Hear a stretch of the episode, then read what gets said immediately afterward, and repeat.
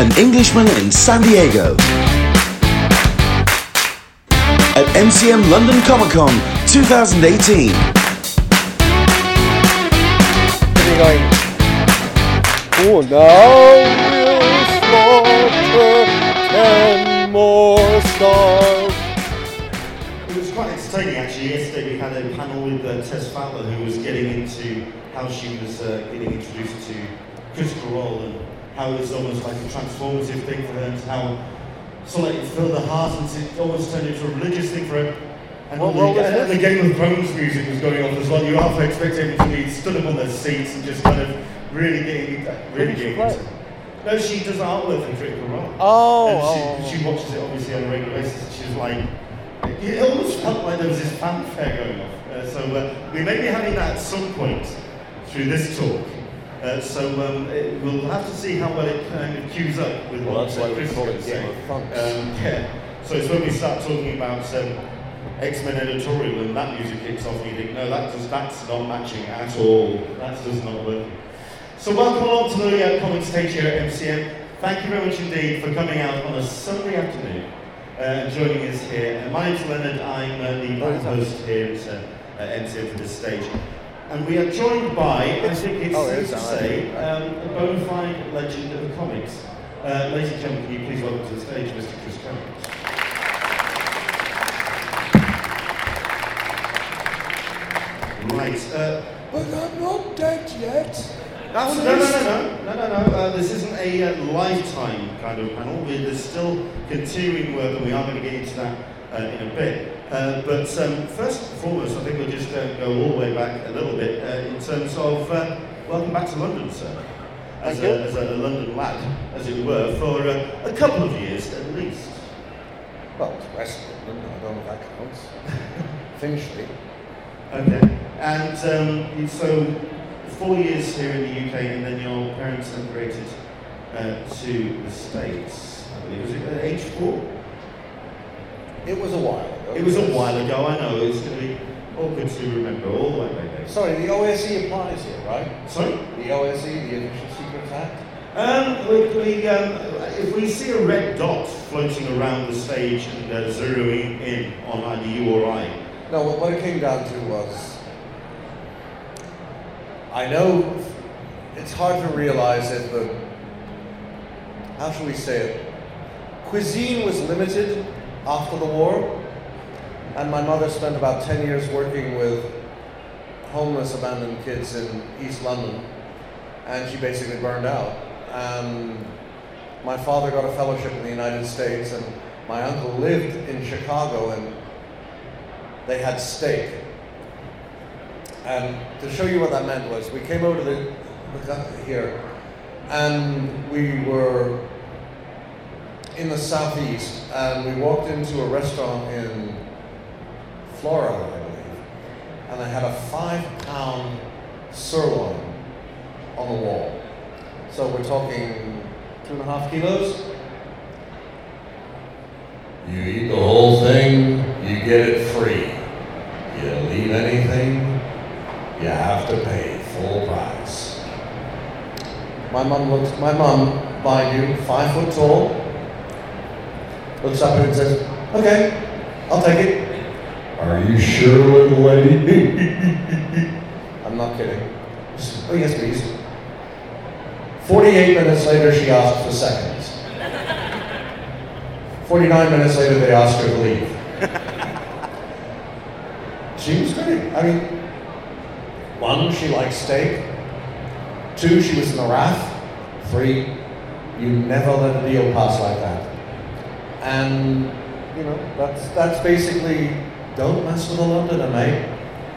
You know, we're small, but we're, fe- we're feisty. Uh, but little did we know my father had applied for U.S. citizenship. Something to do with his mother. We won't go into that. hey dear, And I we- As I put it, I was kidnapped by pirates. and uh, that was that. Because when you're talking about your formative um, school years, and I know that you started as um, studying uh, political science. Oh, was it political analyst? What- What's the Political theory. political theory? But also, um, you had the artwork in there uh, as well. But how No. much then did the, oh, how much was influence then from your parents and that kind of the upbringing that you had?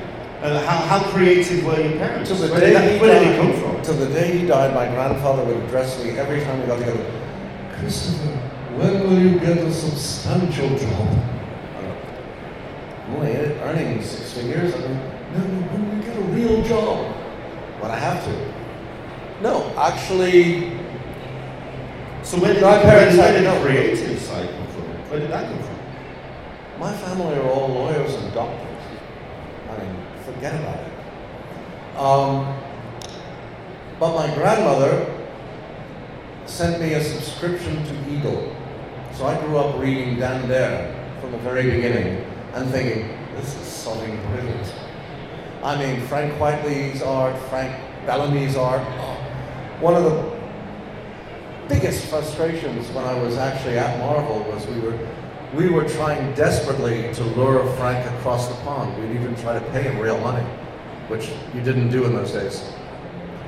Just for the thought of him drawing the X-Men, much less the FF, and then he passed, which was like, ah, you know, damn it. But I, you know, by the time I got to middle school, well, uh, the end of, I guess, what we would call high school, I wasn't reading comics anymore. That was like for kids stuff.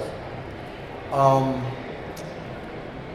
and then I discovered, I was walking home from school one day and I read Fantastic Four number 48 with uh, the FF versus the Watcher, and then the Silver Surfer, and then Galactus. And I thought, this is brilliant. And that was that. I was hooked. And then that, the Fantastic Four led to Thor, and Thor led to the Avengers, and the Avengers, surprisingly enough, led to X Men. Okay, I know that um, before um, the kind of the superheroes as well, you were also a big student of Mad Magazine as well. That was a big. Uh... Not a big student. I I knew, think- I knew Al, my parents were friends with Al Jaffee. oh right, okay. So you weren't reading the book before that? Yeah. We'd, Because I, Yes, I, I when, was, I, when, because I, it was- it when, was- I, when I hear you in interviews, there's that very wicked sense of humour that it kind of well, you Mad find Magazine from was that. very cool. It was like, you know, it's.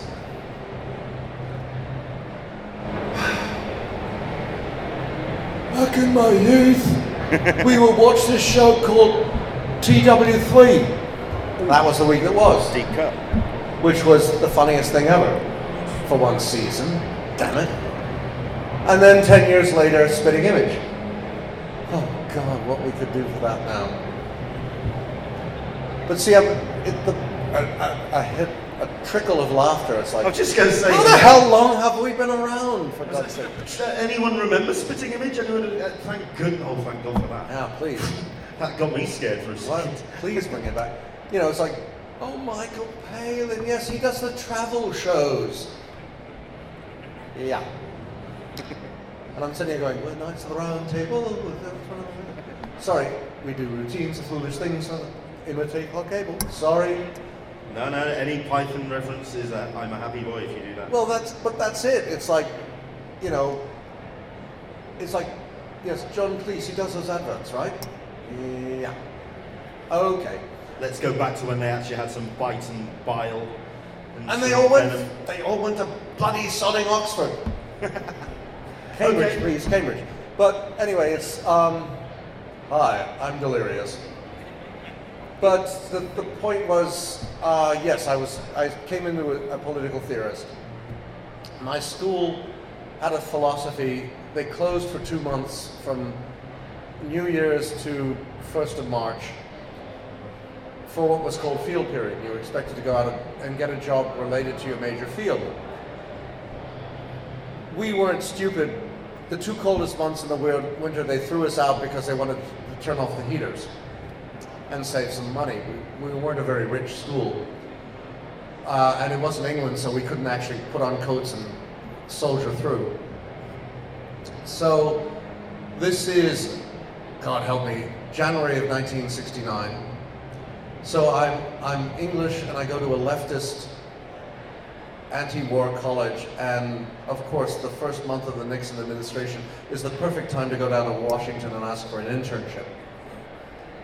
So that's a non-starter. My second field was acting. So of course, the best time to go to New York is January. Sorry, that was a rude remark. And ask for a job, look for a job in theater when everything is closing after the Christmas rush. So the, my third interest was kind of publishing, and oh, good, a friend of the family works for Mad Magazine. Perhaps Al could give me a job working at the office. It must be really cool. So Al, unknown to me, calls my parents and says, "There is no way in hell I am getting Chris a job at Mad Magazine. Do you have any idea what we do there?" Well, now of course I've read the memoirs and I do know exactly what they did there, and I'm really pissed that I didn't get the job. But then again, I have no sense of humor, so it would have been totally wasted on me. So Al says, Does he have any interest in comic books? Because I know somebody. And I, sure, what the hell? It sounds interesting. So the next thing I know, my phone, the family phone rings. Hey there, true believer, this is Stanley. Yes, he That's does a, say that's, a, that. that's a good Stanley impression. And I go, fuck. Well, you know, Marvel's a poor company. We're, you know, we can't even afford to pay the people who work for us. Oh, well, I'm sorry, sir. Uh, I'm doing this for university credit. I'm actually not allowed to ask for, for payment. You're hired. A philosophy that exists to this day. Except we call them interns. So I'm there as a gopher, which means go for coffee, go for sandwiches, go for this, go for that, proofread this story, answer th- this fan mail, do- whatever you have to do to. You know, you have to understand the entire Marvel offices, incomplete, is smaller than this space we're sitting in now. So you come in off the, off the elevator, off the lift, and there's the reception area, which is maybe the size of this end of the stage. And there's a couch. It's the only couch in the office. That's where guests get to sit. Then there's like a little table with a couple of things on it, and a reception window, and behind there sat the receptionist and or me, depending on who, who's at lunch. And we, you know, sign you in. You walk down this little hall, and on the left is the is basically the stat room and the printing area where we do copies and, and technical stuff. It's like three guys. And on the right is the editorial room, which are at the, in those days was four artists. John Romita Sr., Herb Trimpe, Frank Giacoia, and Marie Severin. In other words, the murderer's row of comics. Or the Four Horsemen of the Apocalypse, or the Magnificent Seven minus three, or uh, D'Artagnan and the Three and a Half Musketeers. Who will be the leader? Yes. uh, Murray. Yeah, I was just I was going to say if it would go Yeah, because John was too busy being John, and Herb just drew like a SOB, and, and Frank just, you know, was having a great time. And then you got to the end of the hall, and on the left was the editorial department, which was Roy Thomas, the Marvel's business manager. They shared a desk, and then the the secretary, who at that time was Roy's first wife. The less said about it, the better.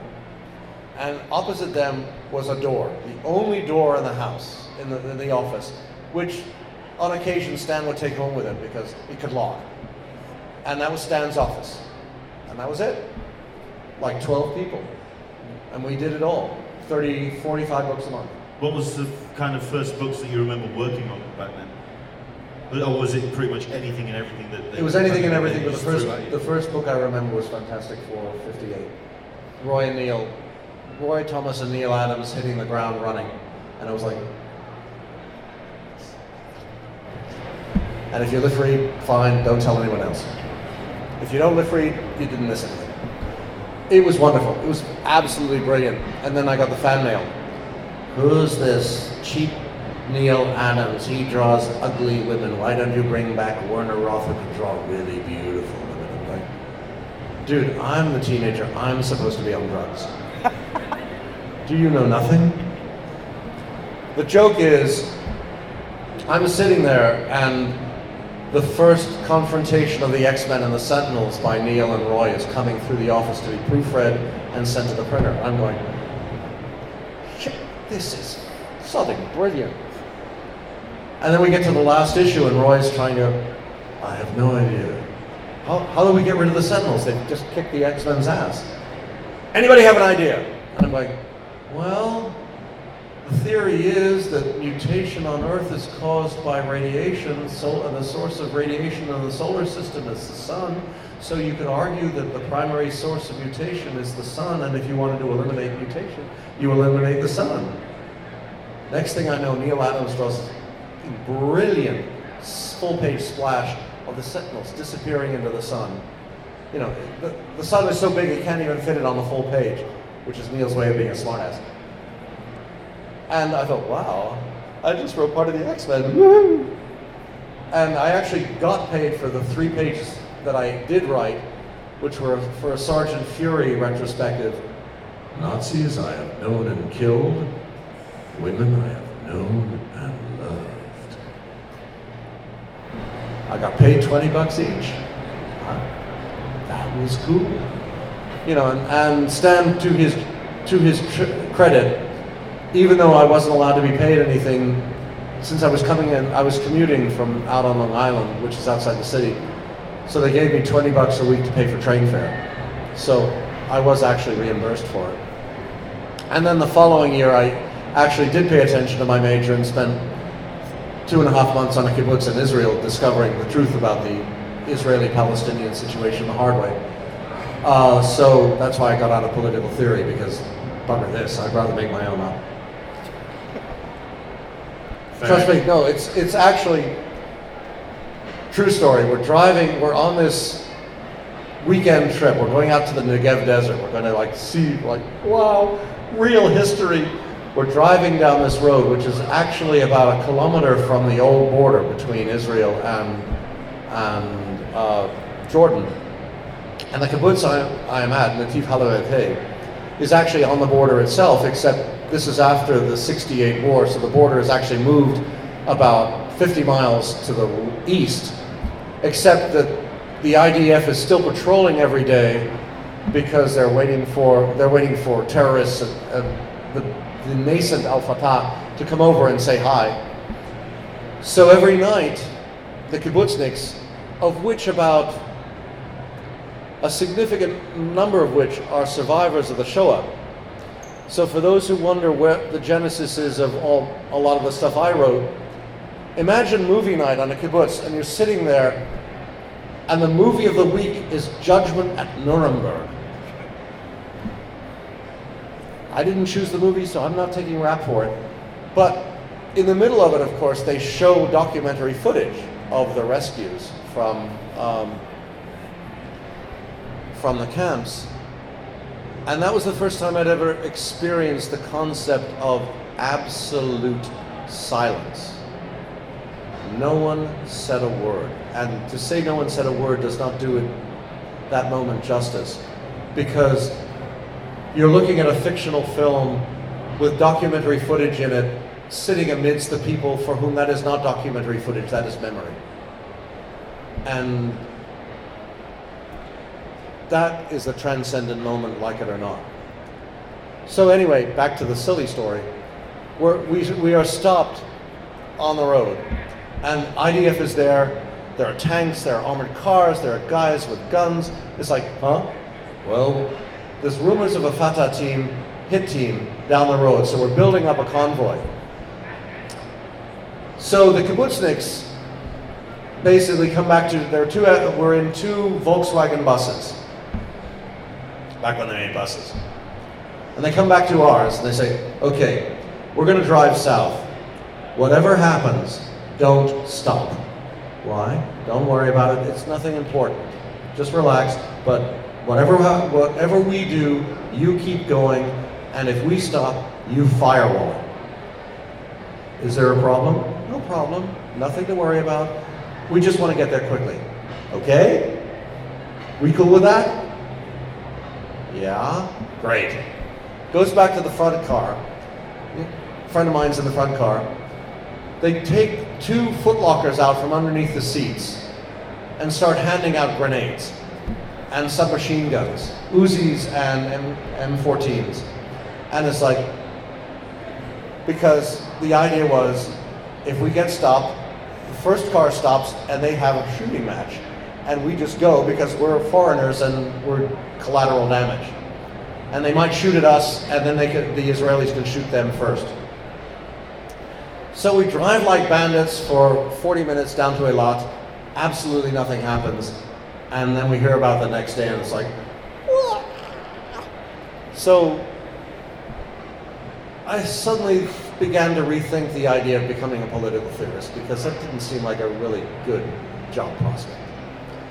And so I thought acting is much more fun. They don't shoot at you with real guns.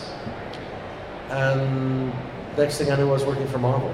So that's where all of this grows out of misspent youth. Well, that's going to be the question I was going to ask, certainly with the formative years of uh, the X-Men in sales, because it didn't sell particularly well in those uh, in those first years. While the story, the stories, The smartass line is, I wasn't right. exactly. Oh, did That- that- oh, that's not did true, actually. No, the joke was, so Roy and Neal are doing the X-Men. But in those days, there was no direct market. So no one knew what was going on, including us. And we didn't get the sales figures back. The first issue comes out in January of 69. We didn't get the sales back until October, November. By then, the series had run its course and, and everyone considered the preliminary reports were it wasn't selling, so Neal went back to DC. By the time we got to October and realized it wasn't not selling, it was selling out the roof, everybody had left. And there was no way we could get Neal back. And they didn't want to try rebooting it without Neal, so they put it on hold for five years. And by the time they rebooted it with Len Wein and Dave Cockrum, and Stan's experiment that we would try and do it with a foreign cast so we could try and make some sales overseas, I was actually associate editor sitting outside Len's office. So, and poking in and contributing to the plot every chance I got because Dave Cockrum was drawing those brilliant characters ever. Was that the reason why they went for the international to get the international sales? Yes. Really? Yes. Of course, it took them five years to get around to doing it, and then even then, it wasn't with the X Men. It was with me and Dave and and Herb Trimpe doing Captain Britain. Yes. Yes. I'm sorry. Yeah, it is my fault. Live with it. As Stan put it, Claremont. Yes. You're English, right? Yes. You can write Captain Britain. Sure. And Herb's living there. Yes. Well, he'll draw it. He'll know what he's drawing. That makes It- that- all the sense in the world. Well, because from Stan's perspective, there, there were no Marvel writers in England, and he wasn't going to send anyone over there. I'd be stupid enough to pay for it, which I did. To go over and see my relatives, hang out at home, and hang out with Herb and plot Captain Britain, which I did. But our editor was Stan's kid brother. Never work for your publisher's brother when he's a writer and an artist and wants to do the book that you're doing. Especially when you're an arrogant young prick. And you know better. Even when you're right, don't argue with the boss's brother. It doesn't end well. Really. How? Well, I mean, you're That was supposed to be a joke line. Sorry. Yeah, that's fine. You're talking about, um, yeah, you're talking about uh, your sense of ego then to come in and uh, write these books. How strong an ego did you have back then when you uh, were? How confident were you in your uh, in your stories? I wouldn't say it was confident, I would say it was too bloody stupid to know any better. No. I mean, Roy basically would come out and say, I've got a script that needs ri- writing by tomorrow morning, who wants it? And I got my hand up first. Because if you got your hand up second, you didn't get the gig. The downside was you had, this was half five in the evening, he needed the script, he needed the scripted art turned in by half eight the next morning. To the office opened at nine. it had to go out to the letterer by noon. If you hit the deadline, you got a second shot at something. If you didn't hit the deadline, you're out the door. That I mean, it was a very Manichaean, brutal apprenticeship, but welcome to Dickens. Uh, and I didn't know any better. So uh, you need the script tomorrow morning. I'll give you the script tomorrow morning. I mean, it's not like I had a life or anything. I was 24. You know, most people today think, dude, you got girls, you got drugs, you got the big city. No, I write comic books. We have none of these things. Why do you think we write comic books, for God's sakes? I mean, when you're a writer and an artist, you basically lock yourself in a room for 12 hours a day and write. You know, um, Had you, thing- had you stockpiled stories at this point, or was, was it a case of No, it's you, you stare at the page and you, you hammer through? No. Well, in the case of that Daredevil, you didn't have to worry about it. It was already plotted by Gerry Conway and drawn by, uh, not Don Perlin. No, God no, not uh, Frank. Already, somebody will come up with George Tuska's art, and it'll. Ah, that's the one. Yeah.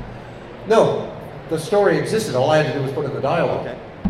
But in terms of writing an original story, yeah, I mean, it's. Um, if it's due the next morning, you figure it out. Yeah. I mean, I wrote three, when I was finally writing full time, I wrote three books a month. You turn in one every week. Uh, the reason I got the X Men is because Len Wein decided to quit as editor in chief, and his exit, his exit deal was four monthly titles. Len knows exactly what he can do. Four books a month, one a week, every week. The X Men was the fifth book. Even though it was bi monthly, he could not do even half a book a week a month. Um, so, because no one figured it was going to be a success anyway, he was willing to give it up. In retrospect, probably not the best, the most brilliant move, but I wasn't complaining. So I've been sitting outside his office while he and Dave put this thing together, and he, I'd thrown in my two bits to get rid of Krakoa. So I not only got rid of the Sentinels, and two years later, Roy Thomas brought them back based on an idea that I'd sent him in the mail. So I got paid twenty dollars for that. So and got a screen credit, which whoa, nothing so inspires a young writer like getting credit on the title page based on an idea by Chris Claremont. Mom, Mom, I sold a story! That's comic books. I sold a story! okay, what does it mean? Again, when your when your uncles and grandfathers and great grandfathers and uncles are all doctors and lawyers, writing comic books doesn't cut a lot of mustard. But you know, you just do it. It's like, hey, they bought one, they may be stupid enough to buy two. And guess what? I think uh, the reason why I asked, because I mean, I remember an interview with uh, uh, Grant Morrison. He was just talking about how he just he wakes up in the morning, has 20 ideas, and then he works on one idea, and he's still got this pile of this pile of ideas that kind of uh, rolls up. Did you have that? Because you had this run of incredible stories. on Why are you speaking past tense? I know, I know. But the thing is, I'm trying to work through the history because at the end of the day, you now have a, a story that is going to be, it's, you but you're returning to X-Men. Um, No, I'm. I, I, Who said that? It's no, I'm, I'm not being facetious. It's news to me. So if you know something I don't, please tell me. I thought you were doing uh, uh, uh, Magneto. Yeah, 20 a 20 page Magneto story. I've done it. It's out. I- I'm over. I'm, I moved You, on. you, you are done with X-Men at that point? no, 'Cause no, I- I no, thought you- I was hired for a one-off. Oh, well, no, okay. I, I was hired to do a one-off Magneto story, which I did. I'm hired. I'm currently, well, the, the art. I'm waiting for the last of the art, uh, which it'll go out to the printer probably Wednesday week for a cable story, which is actually the first solo Magneto story I've ever written and the first solo cable story I've ever written. But because it's apparently, well, no one said I couldn't say it. He dies the assignment my assignment was i want the editor wanted a 10 page story about cable when cable was a baby Okay, not a lot of inner monologue there. Except, oh wait, that's right, this is Cable, so he remembers everything. Surprise. So it's actually not a bad story if I do say so myself. But then the editor calls him and says, Chris, yes. That you have to understand, I'm talking to editors who I've talked too much. Hi, honey, can I call you back? I'm in the middle of a panel.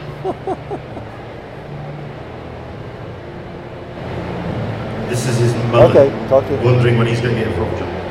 No, it's worse. It's my wife. she always does that. She calls right in the middle of a panel, and I have to say, I can't talk now. I'm talking to a panel. Except for the occasions when I actually have to talk to her. No, this is serious. I'm sitting. The people in the panel are going. Real life. You know. I bet this never happens to Trump. But boy, it should. Any Road. Um, who was I?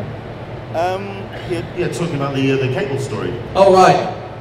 So um, I wrote a, I, I wrote a story about cable, where it's the when Scott takes Madelyne and, and baby home to meet the parents and the family in Alaska, and guess what, Scott? You have a real family. Ah, he, you know, he, has no idea he has a, he had a real family with grandparents and everything else. It's like, oh my God, oh my God, what do I do? I've married the wrong girl. Have I made a terrible mistake? I'm so guilty. I'm gonna fuck it up. I'm Scott. I'm, I'm doomed. And his wife's going, why did I say yes? Why did we spend a year building up to this baby and now he's walking away from me? What's going on here? And the cable, and Cable's going, I am so screwed. and of course, because I'm writing the story and I'm pissed off, it has a happy ending where Scott realizes, oh, postpartum depression isn't just for the mom, it's for the dad too, because, hey, dad, you're in this for life. I know this for a truth because, trust me, the first 38 minutes, it's like, look, it's your baby. And my wife's going, what do you mean, your baby? Who's doing all the work? and I'm going, oh my God, what have I done? And then about an hour later, the kid looks up at you and goes, that, and it's like, oh my God, that's so beautiful. So, any of you who are fathers know what I'm talking about. Any of you who are young men, now you know why you're told to behave yourself when you're in mixed company. because, you know, actions have consequences. And yes, the hardest thing every young husband has to learn is holy cow, I can't get a refund on this. I've got to be in this forever. And it is both the, it is in true, in true terms, it is the best of times, it is the worst of times, it is a season of joy, it is a season of despair, but it's great. And anyway, so I'm writing the cable story from the perspective, from Scott's purpose, uh, perspective at the end of the story. This is the best of times. X Factor 1 doesn't happen ever. Yes, I am still pissed. Well, that's the next question I was going to ask because you have more right to be um, upset about um, the way that um, the X-Men developed uh, like in, Well- in during. But see, you have to understand the realist, the real thing that that I refuse to accept for the longest period of time, which is this is my paradigm, and forgive me those of you who've heard it before. You've got three concepts. You've got Game of Thunks. You missed your cube, mate. You've got No, no, no thing, no thing. you've got Harry Potter and you've got X Men. You line them up, and basically, to a, one extent or another, you can you, one could argue they are on similar levels of reality. They are both the source material for tremendous multimedia presentations. You know, it's only a matter of time before you get Game of Thrones, the, the Broadway musical. What's Juan Manuel Miranda doing this week? With one slightly significant difference. No one's going to tell J.K. Rowling what to do with, with Harry. Or Hogwarts or uh, Fantastic Beasts. No one is going to tell George R. Squared what to do with, with Thunks. But unfortunately, the copyright on all the X material says Disney, Marvel slash Disney, so they can do what the hell they want. And when one is in one's 20s and one thinks, what the hell, the comic book industry is going to be dead in five years anyway, Dave and I are just going to have a good time. It's just too much fun. You know, I got a chance to work with Dave Cockrum for, for three years, John Byrne for three years, Dave Cockrum for three more years, Paul Smith. Holy cow, wish it had been three years, we'd have owned the world. Um, but at the end of the day, it's, it all goes back into the hopper, and 15 years down the line, Grant can come along. Uh, well, that was going to be the next question because I asked you in the X Men panel on the Friday, and you were really, you said you were really excited about the stories that did come out um, which you weren't writing, and you kind of t- you said, "No, I was damn, excited. I wish, I wish I'd have written those." No, I was excited about Grant's stories because he paid no attention to anything I'd done, which is, as a reader, that's what I want to see. What I hate is people just doing, "Let's bring back Phoenix." No, let's not. Let's make Scott Phoenix. No, let's not. Let's make. Hey, I bet you didn't know Scott had another brother. Neat trick when your mom's dead. Except 30 seconds later, I figured out how to do it. But if I can figure it out, why the hell didn't you ask me?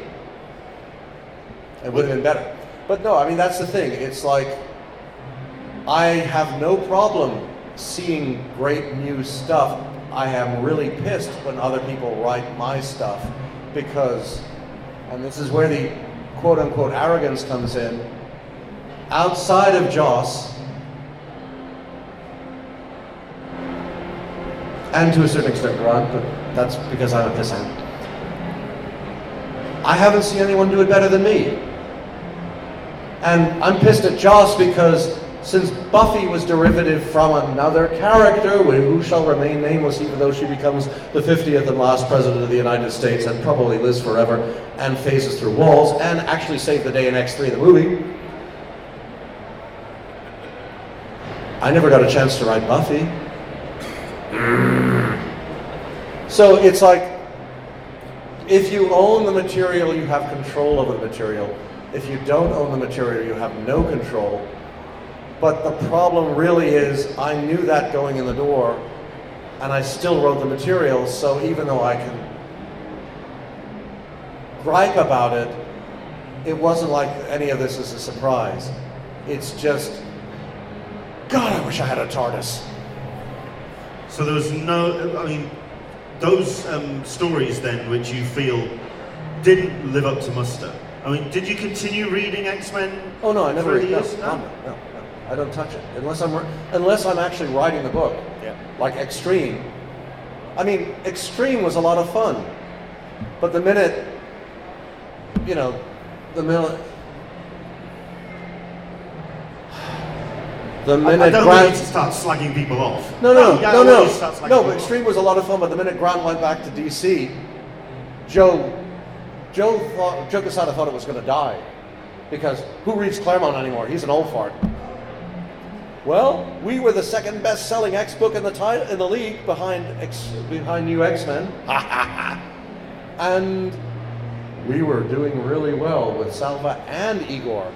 So you know, sorry, yes, I am arrogant, but I have because for me it's too much fun and the characters are too cool and the audience still likes them. And I figure if I can find a way to get everybody sitting on the edge of their seat and wondering what happens next, even after all this time, I'm going to go for it. But when you say, what do you do with all those others that are just sitting around? Well, funny you should mention that because who the hell said they had to be X-Men? I mean, years ago, Frank and Howard Chaykin and I, we were all at this convention opposite LaGuardia Airport, and this young man comes in and he's got this Star Trek pitch that is the brilliant, most brilliant thing we'd heard at that time, bearing in mind this is like ancient history. He said, I want to tell the story of the Enterprise from the perspective of the grunts down in the engineering in engineering. Basically, the guy shoveling coal into the warp reactor. And we're sitting there going, that's cool. I, yeah, I mean, if you could come, you know, what's it like to be a red shirt for real? Well, first of all, I'd get out of the red shirt really quickly because they don't have a great life expectancy, but still. But we're listening to him do this pitch, and it's like wonderful.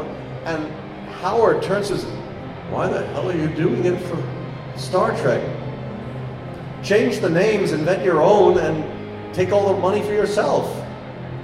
Do it under your own, you know, uh, copyright. And he looked at us as if we were, as if we had committed a, a sacrilege. It's like, no, no. It's, I, I don't want to do that. I want to do Star Trek. And we all looked at him and thought, you're a wanker. But then again, who am I to who am I to disparage him? Because look where I've been writing for the last 40 years. And it's like every time I walk away, I get pulled back in. You know, I, when I walk. less than that for you. No. I thought in 1991 I was done. I was, I would never come back to Marvel. I would never come back to X-Men. And six years later, Bob Harras calls up and says, "You want to be a boss?" Well, nothing like having kids to suddenly change your perspective instantly. And I said, "Oh yeah, I want to be a boss." And then Ron Perelman took the company public, or uh, took the company bankrupt, and the next thing we knew, I could take it over. And all the arguments I had with Joe Quesada, where I said, "This makes no sense. Marvel Knights makes no sense. Why don't you have them rewrite it?" Came home to roost as Joe Quesada became editor in chief, and I became redundant. Six weeks before my pension vested. God, timing is all in comics. So that just goes to show he may write what he thinks are really brilliant stories, but in real life terms, what a a-hole. Speaking of timing, I know that we're kind of uh, heading towards What the a cheerful note. Ted. No, no, well, that's, that's So, no, no, no. Questions? That's where we're going to go. I am actually going to step off the stage at this point and go a little bit more roving, Mike, because I do want to ask uh, if there's anybody who has questions for Chris. We want to uh, get his mouth in the hands and shot up. And what I love is all the pretentious, stupid comments are coming with really great Game of Thrones music. So it's I, that's what I mean. It's fantastic, isn't it? Well, yeah, that's right. So- Nothing like saying a line that is perfect for the blood wedding when you're on the receiving end. Oh Oh dear. dear. So we're talking your name, uh, nice and close to the mic, and your question, please. And if you're Joe Quesada, I didn't mean any of it. I'm not related either. So, um, Dennis, uh, question for you, Chris. Uh, as much as I'm a huge fan of your X-Men work, your Fantastic Four was also very good in my opinion. So, Well, the Fantastic Four was the book that got me hooked on Marvel Comics. uh, And the chance to work with Salva was God's gift. so uh, I feel like it was unfinished um, in terms of your. Oh, totally, because Bob Harras walked in and said, um, I need you to write Uncanny. And I said, I don't want to write Uncanny. And he said, Your management, sometimes you have to take one for the team. And besides, you're not writing the FF anymore. That's not fair. Hey, I'm the boss. You're the you're not the boss, you're a boss. So Have you ever considered going back to finishing that story? Because I can, had- con- yeah. I'm, a, I'm an employee. I can consider a lot of things. But unless whoever is editing the FF, here's a case in point. Sorry, I'm rambling. I walked into the office last year and I said, I was doing a, talking to my class at, at New York University and I had this great idea. What do you think? Spider-Man meets Spider-Gwen. Five-part miniseries. Peter turns around, there's Gwen. Gwen turns around, there's Peter. Oh my God, you're alive! Peter, you're alive! Because in each of their universes, the other's dead. Holy cow, you've got spider powers! Holy cow, you've got spider powers! Let's live happily ever after. Cue the redhead, who's really, really pissed. Miss Watson, Miss Watson, perhaps you do not know me. I am a friend of May Parker. I am Otto, Otto Octavius. May I make for you a proposition? And the next time we see her, she's Doc Watt. and she has arms, and she knows how to use them. She wants the she wants the blonde dead, and she wants her Peter Parker back, and she'll kill him to get it. And I figured, I'm sorry, is that not good for a miniseries? And the best answer of all is we have a perfect out at the end because Mer- because Gwen is from another dimension. And for those of you who remember, Ro- uh, not, not, not, not, not, not, Blondie, not, not Rose, not Eve. Who was the first companion? Was Rose. From the, Right. the, the new era, right? The new era, yeah. She's in another dimension. And, you know, Doc couldn't be with her until he got his cloned finger, or hand, sorry. It- and bingo, I'm, I'm the doctor, but I only have one heart. So I can live with you and grow old with you, end of story. So they had a happy ending. Anyway, Peter doesn't have that luxury, so he has to turn her down because he has to stay and set right Mary Jane. So, bingo, we have an ending, and Mary Jane can be cured of being Doc Watt, but we know this is comics, so we always know she's going to pop back as Doc Watt. So, bingo, you've got a whole new villain. I thought it was great. The editor said, uh, thank you, Chris, we'll consider that. So that's why when you say you could always go back to the FF, no, you can't. And besides, I wanted to go back, but they gave it to, um, what's his face from Spider-Man instead, without even telling me, so I was hurt. And it, but I, I, is it good, now, the new one? I haven't seen, I, I, I haven't gotten my bundle yet, so I haven't seen the first issue, so I have no idea. Your name and your question, please, sir. I'll Hi. talk faster. Hi, uh, Richard Watson from uh, the Source Hall podcast. So, Oh my God. Shame, shameless plug. Um, just want to say thank you for introducing me to comics, uh, and thank you for um, The rule of thumb is you can't read just one, especially if it's one of mine.